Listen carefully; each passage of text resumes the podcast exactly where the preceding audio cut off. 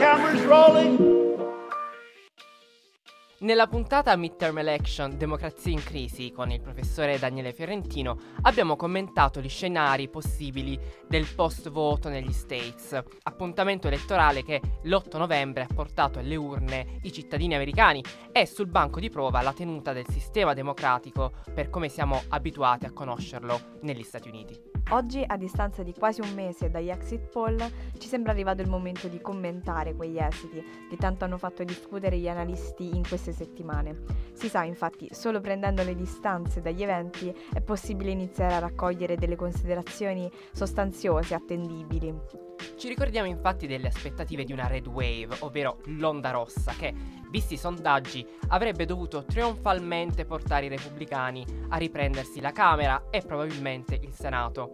A seggi chiusi, quasi, potremmo dire questo non è accaduto, o almeno non con la forza prorompente che i pronostici annunciavano. Ebbene, quel che cercheremo di fare oggi è proprio questo, cercare delle risposte su come ciò sia stato possibile e soprattutto che risvolti ha questo esito sul futuro dell'America, sui suoi partiti e sui prossimi appuntamenti elettorali che ci aspettano.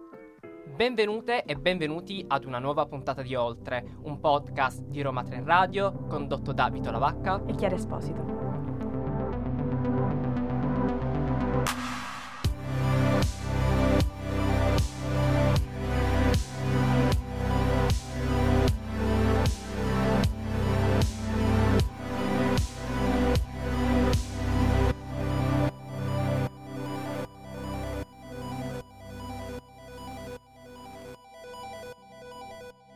Prima di partire in quarta con un'analisi dettagliata delle conseguenze di questo voto, riepiloghiamo alcuni dati chiave che ci permettono di capire il significato di questa chiamata alle urne per gli Stati Uniti d'America. l'otto novembre i cittadini degli Stati Uniti infatti sono stati chiamati al voto per l'elezione dei quattrocentotrentacinque membri della Camera, di trentacinque membri del Senato e di trentasei governatori statali, in quelle che sono comunemente note come midterm election. Elezioni di metà mandato. Elezioni che, assieme alle più seguite elezioni quadriennali per la presidenza, determinano la composizione della branca legislativa del governo. Negli U S A, infatti, la Camera dei rappresentanti è rinnovata completamente ogni due anni, insieme a un terzo dei senatori, il cui mandato dura invece sei anni. Dopo ogni elezione il Congresso si insedia il tre gennaio, dando quindi vita alla nuova legislatura. Questo in particolare sarà il centodiciottesimo congresso degli Stati Uniti, che rimarrà in carica da questo gennaio, ovvero gennaio duemilaventitré, fino a quello del duemilaventicinque. Il rinnovo biennale del congresso consente in un certo senso di dare al presidente in carica un feedback sul proprio operato e di portare alla ribalta della politica nazionale i cambi di umore e di opinioni della cittadinanza. Come spesso succede anche in Italia, poi con il rinnovo legislativo coincidono quasi sempre altre elezioni locali, da quelle per i governatori degli stati a quelle per i sindaci. Con trentasei mandati governatoriali in attesa di rinnovo e tutte le ansie delle fazioni politiche in gioco per queste midterm, diciamo la posta in gioco quest'anno è stata più alta che mai. Per comprendere al meglio i risultati che andremo insieme a commentare, dobbiamo anche dire che storicamente le midterm sono state un appuntamento poco partecipato. Pur seguendo gli stessi trend generali sul lungo periodo, l'affluenza alle elezioni di medio termine è sempre rimasta fra i dieci e i venti punti sotto quella delle presidenziali, stabilizzandosi però attorno al quaranta per cento all'inizio degli anni sessanta, o almeno così è stato fino al duemiladiciotto. Esattamente, quell'anno infatti ci furono risultati incredibili sul turnout elettorale. Quasi il cinquanta per cento degli aventi diritto si recò alle urne, portando alla concretizzazione delle midterm elections più partecipate da quelle del millenovecentoquattordici, oltre cento anni prima. All'epoca un fattore determinante fu certamente la presidenza altamente divisiva di Donald Trump, che da una parte all'altra dello spettro politico motivò sostenitori, ma anche oppositori, ad esprimere il proprio voto. Ecco, facciamo il punto proprio sul tema dell'affluenza, su cosa sia cambiato fino ad ora e di cambiamenti in arrivo da qui ai prossimi anni, e lo facciamo con un ospite che ben pochi di voi non conosceranno già. Oggi abbiamo qui con noi il giornalista e podcaster Francesco Costa, vice direttore del Post e host di Morning, l'appuntamento quotidiano del Post sui fatti più rilevanti della giornata. Grazie Francesco di essere qui con noi. Ciao, grazie a voi. Francesco è anche, e in queste settimane potremmo dire soprattutto, autore di vari libri sulla storia, sulla cultura e sulla politica americana. Si è infatti fatto conoscere con Questa è l'America, ha poi pubblicato un volume dal titolo Una storia americana e è attualmente in tour con l'ultimo arrivato di questo trittico editoriale, California. E infatti mi vorrei agganciare e chiederti uh, se, visti uh, post midterm, se c'è stato in stati quali Idaho o Texas una californizzazione anche dei risultati delle midterm? Beh, domanda interessante, perché queste elezioni di metà mandato hanno dato dei risultati sorprendenti. Come sappiamo, il Partito Democratico, benché sia al governo, non ha perso eh, seggi al Senato, anzi ne ha guadagnati, ne ha persi pochissimi alla Camera. E qualche fenomeno del genere si è visto, eh, per esempio in Texas hanno comunque vinto i repubblicani anche con una affermazione importante da parte del governatore uscente, ma a livello locale, nelle città, nel sud, nelle, nelle regioni quelle lì diciamo più vicine al confine, i democratici sono andati piuttosto bene. In Arizona la candidata trumpista governatrice ha perso e idem il candidato al Senato del Partito Repubblicano ha perso. Quindi stiamo vedendo in posti anche come eh, questi dell'Ovest, il Nevada, un altro posto in cui i democratici hanno ottenuto una vittoria che non era scontata, sì, un esempio di questa californizzazione. Ebbene, tu sei infatti appena rientrato dagli Stati Uniti per attività sul campo diverse eh, dalle quali di solito ti conosciamo, eh, in una veste nuova, però ti chiediamo che aria si respira. Te lo chiediamo ovviamente alla luce di un dato che vorremmo commentare insieme a te, ovvero quello dell'affluenza alle urne, che si è attestato al quarantasette virgola quarantasette per cento, di poco al di sotto del record del duemiladiciotto. Secondo te come mai è stata così forte? Ha inciso ancora una volta la narrazione della democrazia a rischio? Beh, sicuramente ha avuto un peso, eh, sicuramente ha avuto un peso anche perché ha portato a votare eh, tanti elettori democratici che di solito alle elezioni di metà mandato restano a casa. C'è stata per esempio una partecipazione storica da parte dei giovani, che di solito alle elezioni di metà mandato non sono molto coinvolti e invece hanno votato in numeri record, proprio perché la, la posta in palio questa volta era una posta in palio che aveva molto a che fare con i diritti fondamentali delle persone, e parlo sia della democrazia ma parlo anche per esempio del diritto all'aborto, minacciato dopo la sentenza della Corte Suprema. Una delle conseguenze di questa radicalizzazione dell'elettorato americano è che non c'è una, un distacco delle persone dalla politica, ma anzi c'è un coinvolgimento sempre maggiore, forse persino troppo diciamo intenso in certi casi, ma sicuramente ecco che aumenta e non diminuisce. Capiamo quindi che valore possa avere un quadro come quello che ci hai descritto, rimarcato peraltro il primo settembre dallo stesso presidente Biden, che ha apertamente sostenuto, parlando alla nazione davanti all'Independence Hall di Filadelfia, la difficoltà nella quale si trova il sistema democratico. E quali altri, quali altri temi possiamo, possiamo identificare? Perché nelle ore successive al voto l'I S P I aveva tracciato un grafico in cui figurava grande attenzione degli elettori per le dinamiche economiche e, contrariamente, un relativo disinteresse per le tematiche come eh, appunto la guerra in Ucraina, no? Eh, quindi temi esteri. Come possiamo leggere l'umore della popolazione? E ehm, la sicurezza rimane sempre, eh, è rimasto un tema cruciale, oppure in queste elezioni è entrato in secondo piano? Dunque, l'inflazione e l'economia su tutto. L'economia americana non va male, anzi eh, va, va, va persino troppo forte, nel senso che una delle cause dell'inflazione è questo grande aumento dei consumi, questo aumento degli stipendi, eh, la, la disoccupazione è bassissima, quindi le aziende che cercano lavoratori non ne trovano e quindi devono pagare molto i lavoratori se vogliono assumerli, perché devono rubarli da altre aziende. aziende. Quindi l'economia americana non va male, ma tutto questo comporta un aumento dei prezzi e quindi eh, sul potere d'acquisto delle persone eh, viene esercitata una certa pressione, perché comunque gli stipendi crescono meno per quanto crescono di quanto crescano i prezzi. E questo ha messo in secondo piano tante altre questioni, questo tema, dalla politica estera, di guerra per esempio si è parlato pochissimo davvero nella campagna elettorale americana, nonostante poi il Congresso abbia voce in capitolo nelle politiche anche in termini di politica estera.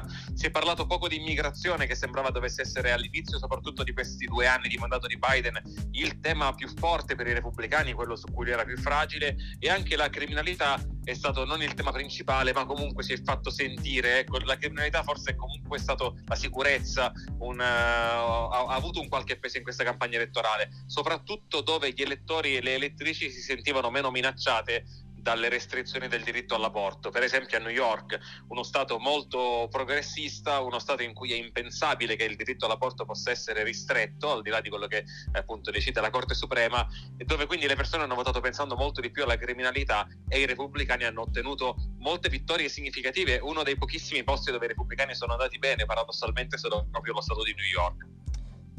Beh, direi che un altro grande tema è stato lo scollamento tra reale e percepito in riferimento ai sondaggi, prevoto e poi gli esiti finali di questa tornata. Secondo te a cosa è dovuto eh, appunto questo pronostico poi non realizzatosi ovviamente da parte repubblicana? Dunque, sappiamo sicuramente a cosa non è dovuto, e cioè ai sondaggi, nel senso che poi i sondaggi ci hanno azzeccato, ci hanno azzeccato in modo, certo, chi più chi meno, eh, ma le medie, diciamo, chi si, si occupa di eh, individuare una tendenza comune mettendo insieme i dati dei sondaggi ha riscontrato che effettivamente al Senato la partita era molto aperta e, e, ed era plausibile, più che plausibile, che finisse così. Eh, però io, eh, diciamo, è vero che le percezioni hanno avuto un ruolo nel far dire comunque alla stampa, agli osservatori, ma anche a tante persone, tanto Biden perderà. La percezione era appunto quella di un Biden molto fragile, molto precario, eh, di un partito repubblicano invece molto più, con molto più entusiasmo, ma c'erano anche dei precedenti storici che quindi comunque forniscono sempre un, un dato a cui aggrapparsi, una bussola. Il passato non è che tende sempre a ripetersi, però ci può insegnare tante cose, ed effettivamente questo è stato un risultato storico. Ci sono pochi precedenti, pochissimi, di partito del presidente che eh, va bene alle elezioni di metà mandato. Eh, di, di certo, diciamo, eh, la, la, di nuovo, ed non è la prima volta, diciamo, la, la stampa è, ha preferito credere alle, alle percezioni, e, e l'altra cosa, probabilmente bruciata da, da, da Trump, dalla vittoria di Trump del duemilasedici, oggi quando i sondaggi danno un quadro che sembra molto favorevole ai democratici è un po' più facile dubitare e dire ma siamo sicuri, che poi sono quelli che votano Trump, che non rispondono al telefono, che mentono nei sondaggi, tutto quel discorso lì, no? Ammesso che sia vero o no, però tutti dicono ma chissà se possiamo fidarci, meglio mettere le mani avanti. Well, I see so long as we're speaking a message that uh, appeals to the voters and we're going to the voters where they are and we're speaking a message that resonates with them, I think we're going to see continued growth in the Libertarian Party. It's up to us to provide that alternative to the two-party system, and I think we're going to rise to that challenge. Quello che avete sentito è Chase Oliver, il candidato del Partito Libertario della Georgia per il Senato. Apertamente gay, sostenitore del secondo emendamento, dell'accesso all'aborto e del limited government, Oliver ha condotto una campagna elettorale minimalista, costata appena centomila dollari, che però è riuscita a fargli guadagnare più di ottantamila voti, circa il due per cento del totale, abbastanza per impedire ai due candidati maggiori di ottenere la maggioranza assoluta e costringerli a rigiocare il seggio al ballottaggio. Negli ultimissimi anni, infatti, la Georgia si è dimostrata uno stato estremamente competitivo. Nel duemilaventi lo stato votò un presidente democratico per la prima volta in quasi trenta anni ed assegnò entrambi i suoi seggi al Senato a due democratici, Raphael Warnock e John Ossoff, tutti e due vincitori per uno stretto margine contro dei candidati saldamente allineati con Trump.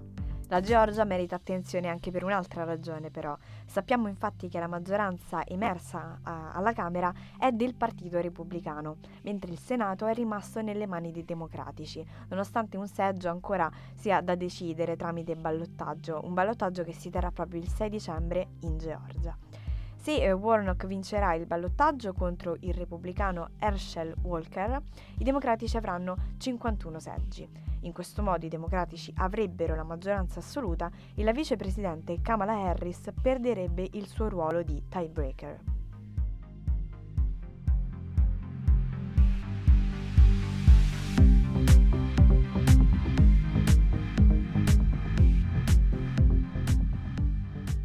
Un articolo del Washington Post del dieci novembre ha comparato i risultati di queste midterm con le venticinque precedenti, tirando le fila di questa tornata elettorale. Il Partito Repubblicano ha conquistato solo nove seggi alla Camera, quando il partito d'opposizione in media ne guadagna quasi trenta alle midterm. Si tratta di un risultato deludente rispetto alle aspettative, quanto anomalo, che si è verificato solo altre sette volte negli ultimi cento anni. Il Partito Repubblicano ne ha addirittura perso uno, con la vittoria del democratico John Fetterman in Pennsylvania. E solo nel millenovecentotrentaquattro il partito di opposizione aveva perso senatori. Lieutenant Governor John Fetterman will win the Pennsylvania Senate race over Doctor Mehmet Oz. Grande attenzione ha inoltre ricevuto lo stato del Nevada, in quanto avrebbe potuto ribaltare gli equilibri del Congresso degli Stati Uniti. Fortunatamente per il presidente Biden, grazie alla vittoria decisiva della candidata Catherine Cortez Masto, i democratici hanno potuto mantenere il controllo sul Senato. Well, thank you so much. You know, over these past four years, we've seen major challenges for the people of our state, for the citizens of the United States. And above all for the cause of freedom. We saw freedom in our very way of life in so many other jurisdictions in this country wither on the vine. Florida held the line.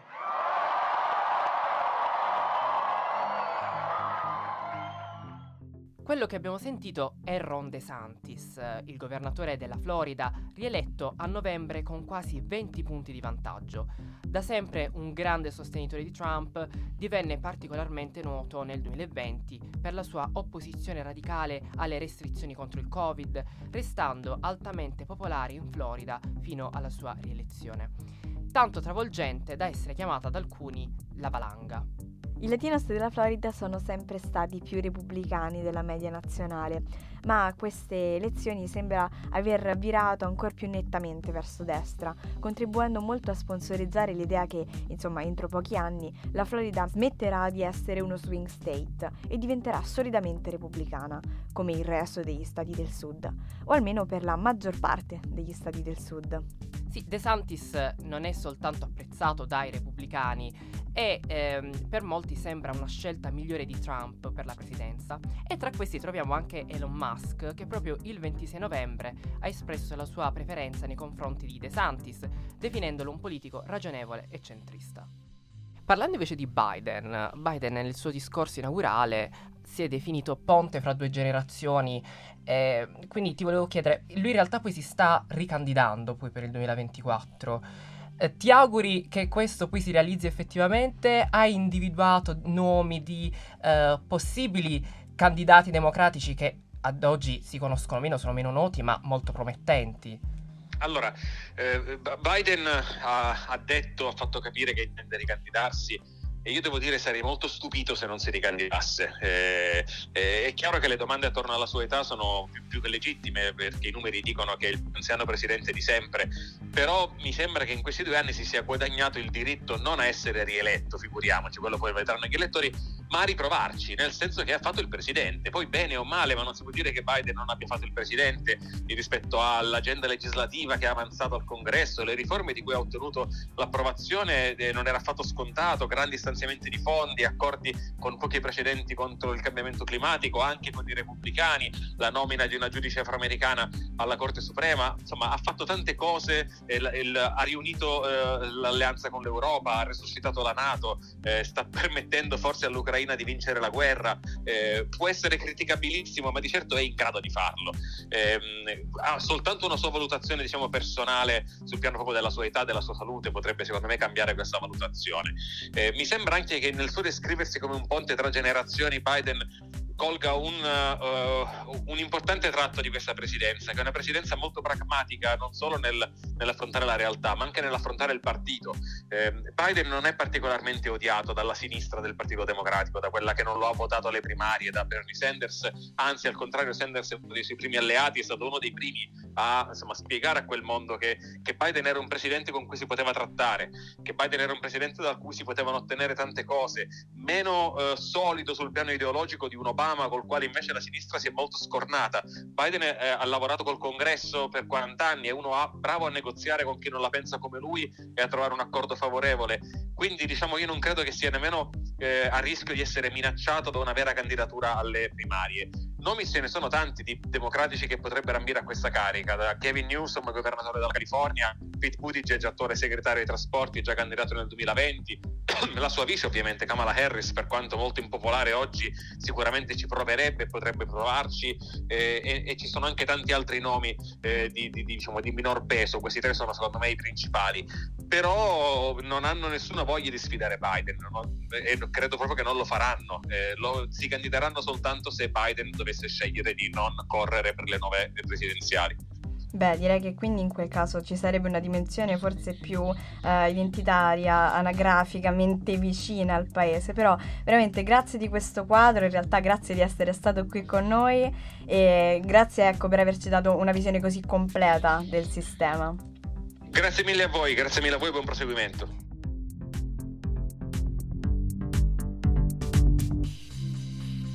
Oltre è un podcast di Roma Tre Radio condotto da Vito Lavacca e Chiara Esposito. La cura editoriale è di Federica Ranocchia, Cristiano Ciucci, musiche e montaggio di Renato Cacciapuoti.